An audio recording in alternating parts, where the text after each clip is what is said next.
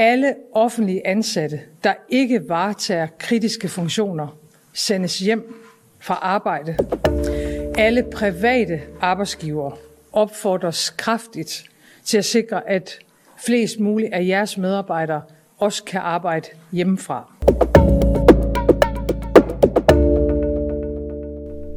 Coronakrisen sendte chokbølger igennem mange organisationer og virksomheder, da Danmark på få dage blev lukket ned efter den 11. marts sidste år, er efterhånden blevet slået fast mange gange. Så hvordan navigerede lederne deres organisationer gennem coronakrisen for at komme sikkert igennem den pludselige storm? Og kan man ligefrem ruste sin organisation, så den bedre kan modstå kommende kriser? For at få nogle bud på de spørgsmål, så er vi gået til Kronprins Frederik Center for Offentlig Ledelse på Institut for Statskundskab på Aarhus BSS ved Aarhus Universitet. Her står professor Lotte Bøge Andersen i spidsen for en række forskere, der forsøger at finde svar på, hvordan man styrker offentlige og private organisationer gennem ledelse. Og Lotte Bøge Andersen, i noget af jeres seneste forskning, der peger I på et begreb, som I kalder organisatorisk resiliens. Jeg har lavet mig fortælle, det er ikke noget nyt begreb, men det er blevet noget mere relevant her under coronakrisen. Prøv at forklare, hvad organisatorisk resiliens i grunden går ud på. Oprindeligt så så man jo resiliens som personlighedstræk, altså noget, som knyder sig til os som personer. Men øh, vi har faktisk arbejdet mere og mere med det i forhold til organisationer. Det øh, forstås typisk som organisationers evne til tilpasning, når de møder drastiske forandringer. Og det er jo super relevant lige nu. Det betyder at komme igen i forhold til fortsat at nå deres overordnede målsætninger, selvom situationen ændrer sig meget drastisk. Selve ordet øh, resiliens bliver også øh, illustreret i den engelske forskningslitteratur som den der øh, mulighed for at bounce back. Men øh, det er jo faktisk ikke back øh, til det, der var. Øh, det skal jo ikke ligesom være en genskabelse, præcis som det var før. Det er vigtigt i resiliensbegrebet, at det jo i virkeligheden er en tilpasning til de nye forhold. Så øh, det er også derfor, det nogle gange bliver brugt som øh, beskrivelse af økosystemers evne til at tilpasse. Nu er vi jo i offentlige organisationer, og det betyder, at den her tilpasning især sker i forhold til at realisere de politiske målsætninger, også når øh, vilkårene er under drastisk øh, forandring. Private organisationer øh, kan selvfølgelig også være resiliente, og det betyder, at de også efter drastisk forandring kan realisere virksomhedens vision, dens mission og dens målsætninger. Det er altså mere end robusthed, det er mere end overlevelse. Det handler om fortsat at kunne lykkes, også når betingelserne for at lykkes ændrer sig drastisk. Vi bruger jo i virkeligheden øh, den øh, drastisk forandring, som coronakrisen udgør, til at illustrere ikke kun, hvordan vi lykkes øh, fortsat under coronakrisen, men også, hvordan ledere kan understøtte i alle mulige andre situationer med drastiske forandring. Hvordan vi kan fortsat prioritere mellem de forskellige målsætninger, og hvordan vi kan tilpasse os betingelserne for fortsat at realisere øh, målsætningerne. For at studere den organisatoriske resiliens nærmere ude i virkeligheden, tog forskerne til Randers Kommune. Her lavede man en række interviews med ledere og medarbejdere på de kommunale plejecentre. I netop ældreplejen har nogle medarbejdere været hjemsendt med arbejdsopgaver, mens andre, frontpersonalet, fortsat skulle møde på job. Men de mødte ind til en helt anden hverdag, end de var vant til, og til helt andre arbejdsforhold med restriktioner og nye rutiner. En ny virkelighed, så mange ledere og medarbejdere i også private virksomheder kan ikke genkende til. Hvad har I fundet ud af øh, gennem, jeres, gennem jeres forskning? Jamen, vi finder faktisk, at lederne handler på fire øh, overordnede måder, og tilfældigvis så starter de alle sammen med et R. Øh, lederne sætter retning øh, via håndtering af konkrete modsatrettede hensyn. Overraskende nok, så ser vi faktisk ikke ret meget retningssætning, som sker via mere sådan overordnede visioner. Vi ser retningssætning i hverdagen og i forhold til konkrete hændelser, der kræver den her balancering af forskellige øh, værdier. I forhold til refleksion, som er det andet øh, er, øh, så faciliterer øh, mange af lederne, at den her refleksion faktisk sker. Og nogle af lederne de deltager også øh, selv det kan være det, man kalder en huddle. Det er en øh, fysisk eller digital sammenstilling, som er fokuseret på at finde løsninger øh, på konkrete problemer øh, via refleksion. Så nogle af lederne faciliterer altså refleksion. Ja, og nu siger du nogle af lederne. Hvad, hvad, hvad sker der, hvis de ikke gør det? Der sker faktisk det, at medarbejderne de selv tager initiativ til at få lavet den her refleksion. Men dels så tager det noget længere tid at få etableret, og dels så bliver det ikke nær så systematisk. Så der vil også være nogen, som i virkeligheden falder uden for deltagelse i den her refleksion. Og, og det er ikke så heldigt, øh, fordi netop den her kobling af udfordringer og løsningsforslag er jo netop med til at fremme resiliensen øh, under de her drastiske øh, forandringer.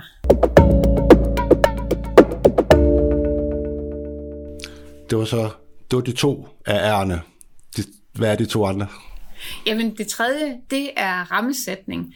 Og lederne skal jo sætte rammer, og øh, også for hvem gør hvad, øh, hvornår. Og der ser vi faktisk noget rigtig interessant, nemlig at øh, rammerne tilsiger både mere ledercentrisme, altså at det er øh, lederne, som gør rigtig mange ting, øh, og som træffer rigtig mange beslutninger, men at vi også samtidig ser øh, mere øh, selvorganisering, også fordi at, at under hjemsendelsen, der er hver enkelt medarbejder er jo også nødt til at organisere det øh, selv.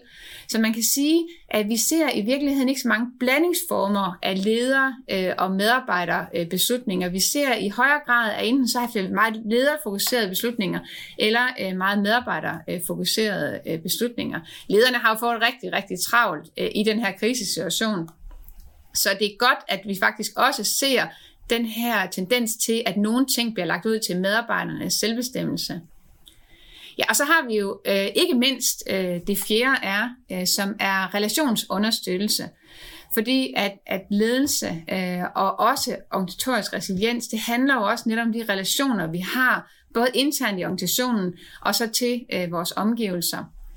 Og lederne de arbejder faktisk med at fremme resiliens gennem en systematisk understøttelse, både internt mellem øh, medarbejderne, men også til borgerne. Og det gælder faktisk øh, jo både de direkte øh, brugere, øh, som er øh, i Randers Kommune, øh, de ældre, men også de pårørende, som jo også i virkeligheden har brug for at få understøttet relationerne også øh, til de direkte brugere.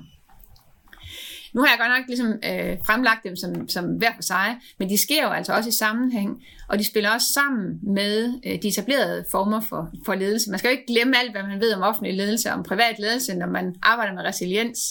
Så øh, det er jo et, et, i virkeligheden en, en sammenhængende bestræbelse på at sikre, ens egen organisation kan ligesom komme igen i forhold til at blive ved med at lykkes med målsætningerne. Så det er ikke sådan, at coronakrisen har kastet alt det gamle viden op i luften, og så øh, skal I starte forfra. Det hænger stadigvæk sammen med alle de gode gamle råd og, og viden omkring ledelse. Det gør det jo nemlig. Og to af, af de øh, elementer, vi ser øh, hænge rigtig meget sammen, det er jo netop øh, det, som vi klassisk kender som visionsledelse, og så den her retningssættende øh, resiliensskabelse. Øh, altså visionsledelse handler jo også om at sætte retning, øh, og jeg håber da også, at lederne ikke har glemt at arbejde med visioner, fordi det er faktisk lidt mindre øh, visionsledelse derude øh, nu under krisen end i under normalt tilfælde. Men vi ved faktisk fra forskningen, at det er et af de mest virkningsfulde øh, redskaber at synliggøre den her øh, ønskværdige fremtid for organisationen. Altså visionsledelse er jo netop det her med både at tydeliggøre og dele at fastholde visionen. Og med visionen mener jeg jo ikke sådan en meget abstrakt øh, forestilling. Jeg mener jo, at det er jo også helt ned i de konkrete tilfælde og tydeliggør, hvad er det i virkeligheden for en ønskværdig fremtid, vi er med at skabe øh, for borgerne. Øh, og det er jo ret svært i offentlige organisationer, fordi vi netop har de her forskellige rettede målsætninger. En af coronakrisens helt store udfordringer for lederne har været, at en stor del eller sågar alle deres medarbejdere blev sendt hjem med besked om at udføre deres arbejde fra et hjemmekontor, hvis muligt.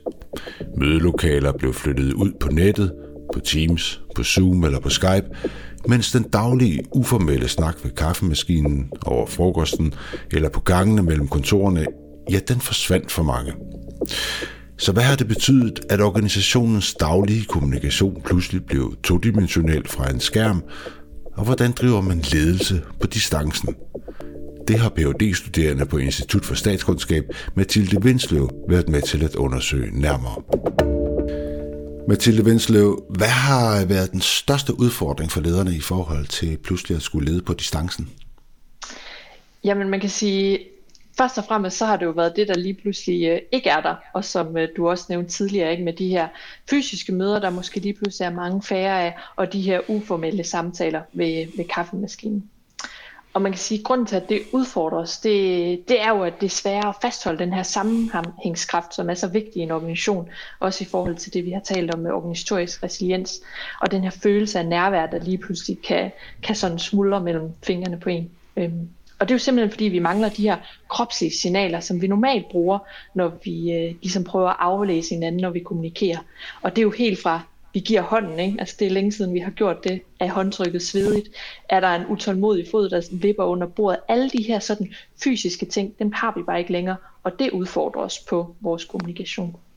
Men hvad betyder det for vores øh, måde at holde møder på? Jamen, det, det kan gøre det sværere, og det er selvfølgelig, det afhænger af, hvad det er for et, øh, en situation, vi sidder i. Hvad er formålet med mødet? Øhm, noget af det rigtig mange øh, ledere nævner, når jeg er ude, og jeg har lavet nogle interviews sammen med nogle kollegaer, det er det her med, med øjenkontakten. Altså, vi kan ikke se hinanden i øjnene. Lige nu så sidder jeg og kigger ned på dig, og du kan jo godt se, så ligner det ikke for dig, jeg kigger dig i øjnene, at der er den her forskel. Og det kan være rigtig svært, hvis man øh, skal have nogle sådan sensitive samtaler, for eksempel med, øh, hvis man skal ansætte nye, eller hvis der opstår konflikt. Det kan være utrolig svært at håndtere. Og så er der jo også bare den der humor blinket i øjet, altså det, det kan vi bare ikke se nu, og det er tit det, der sådan øh, får, får, eller sådan gør, at der opstår den her følelse af nærvær, og at man er sammen. Så den, den er der ikke mere, og det udfordrer os. Og så er der jo så også den, den, den rent tekniske del. Altså der, der er jo mange, der lige pludselig har skulle bruge nogle programmer og nogle digitale løsninger, som man faktisk aldrig har prøvet før. Øh, hvad betyder det for, øh, for flowet i, øh, og den måde, vi arbejder sammen på? Det tror jeg, alle har oplevet, at, at det har været kilde til rigtig mange frustrationer. Altså personligt, så tror jeg ikke, jeg startede et eneste Zoom-møde, uden at der lige var en, der sad og fumlede lidt med det, det ene eller det andet, og hvordan skal man tænde sin mikrofon. Så det er klart, der er forskellige tekniske udfordringer. Og når jeg plejer at fortælle om det, så deler jeg det op i tre dele. Og jeg vil lige starte med de to første, for de hænger lidt sammen. Øhm, den ene, det er sådan selve den tekniske kvalitet og setup'et. Altså har vi det udstyr, vi skal bruge, en godt webcam, ordentlig belysning. Øhm, og den anden del af det, det er så vores kompetencer, ledere og medarbejders kompetencer, kan vi finde ud af at bruge det. Og også om vi kender alle de forskellige løsninger, der er. Nogle gange så kender man kun en lille bitte del af det, som en digital teknologi egentlig kan. Øhm, og man kan sige, faktisk så de her to ting med både sådan det helt praktiske setup og hvordan man bruger IT-udstyr, det er tit noget ledere har tænkt sådan, det er ikke rigtig mit bord. Det er ikke noget, jeg synes er særlig spændende. Det har vi en IT-afdeling, der tager sig af. Men det vi ser lige nu og har set under øh, corona og alle de her nye udfordringer, det er, at nu kan lederne ikke bare længere øh, ignorere det. Det er simpelthen noget, der sådan danner grundlag for alt andet, de skal kunne som ledere lige nu. Så derfor er det faktisk rigtig vigtigt, at de også forholder sig til IT øh, lige pludselig. Du nævnte, der var en, øh, en tredje, et tredje element også. Ja, det er der nemlig også de to første dele her med de tekniske kompetencer og selve udstyrskvalitet. Det er jo noget, man sådan relativt nemt kan forbedre, hvis man prioriterer det. Men der er også den her tredje del, som er lidt sværere, og det handler om de sådan sociale spilleregler, der er rundt om interaktionen. Og det er her, at lederen særligt spiller en stor rolle. Fordi nu når vi er i en ny situation med det digitale og på distancen, vi ikke har prøvet før, så skal vi faktisk have skabt nogle nye rutiner og normer for, hvordan vi kommunikerer. Det kan være sådan noget med, om man skal have en ordstyre til alle møder. Rækker vi hånden op på den ene eller den anden måde? Øhm, hvornår det er ok, at jeg ringer til min leder, når hun sidder derhjemme? Det her skal vi have nogle nye normer for, hvornår gør vi hvad. Og der kan lederen øh, gå ind og ligesom strukturere det og tage initiativ til, at man får talt om det. Øhm, og ligesom få klargjort de her spilleregler, så, som jeg kalder det. Et andet aspekt af, af, af hele den diskussion, det er jo det her med øh, hjemmearbejde. Og øh, der er rigtig mange, som har fået øjnene op for, at det, det kan der være nogle store fordele i. Hvad tænker du om det? Ja, i forhold til hjemmearbejde, så man sige, der, det kan jo være mange gode grunde til at gøre. Øhm, jeg tænker, det allervigtigste, hvis man, hvis man overvejer det og bruger mere af det, der man går aktivt ind i, i det som ledelse, så er det ikke bare noget, man sådan lidt tilfældigt siger, jamen det kan I bare gøre, hvis I vil. Man skal tage stilling til, passer det til vores organisation og vores medarbejdere? Så simpelthen gå ud og tale med dem om det. Lav en forventningsafstemning. Der er mange individuelle præferencer i det her. Det er vigtigt at få dem på bordet. Så Lotte Bjørn Andersen, hvordan spiller arbejdet med at skabe organisatorisk resiliens og, og, og øget distanceledelse øh, sammen med de øh, ledelseselementer, som vi så allerede har mødt, øh, og, som, og som også er rigtig vigtige. Og her tænker jeg blandt andet på øh, visionsledelse, som du har været inde på, men også motivation og øh, distribueret ledelse. En del af ledelsesarbejdet med at skabe organisatorisk resiliens, det er faktisk distribueret. Øh, altså forstået på den måde, at ledere og medarbejdere deles om ledelsesopgaverne på afstemt vis. Og det giver rigtig god mening, øh, at medarbejderne faktisk øh, bidrager, fordi de bliver motiveret af at bidrage. Øh, de trives mere ved det. Det udvider simpelthen deres opgaveportefølje på en god måde, så de bliver ved med at blive udfordret. Og så ved vi også fra forskningen, at det skaber gode resultater. Men det kræver, at det er afstemt. Det kræver, at man faktisk har en enighed om, hvad det er for nogle resultater, man skal opnå. Det kobler tilbage til visionsledelse. Visionsledelse hænger rigtig meget sammen med retningssættelse. Øh, og det her med igennem visioner og tydeliggøre, hvad det er for en retning, vi skal bevæge organisationen ved at både at tydeliggøre, dele og fastholde det her billede af den ønskværdige fremtid, det er noget, som jeg håber, lederne kommer tilbage til, fordi det er meget virkningsfuldt i forhold til at nå målsætningerne.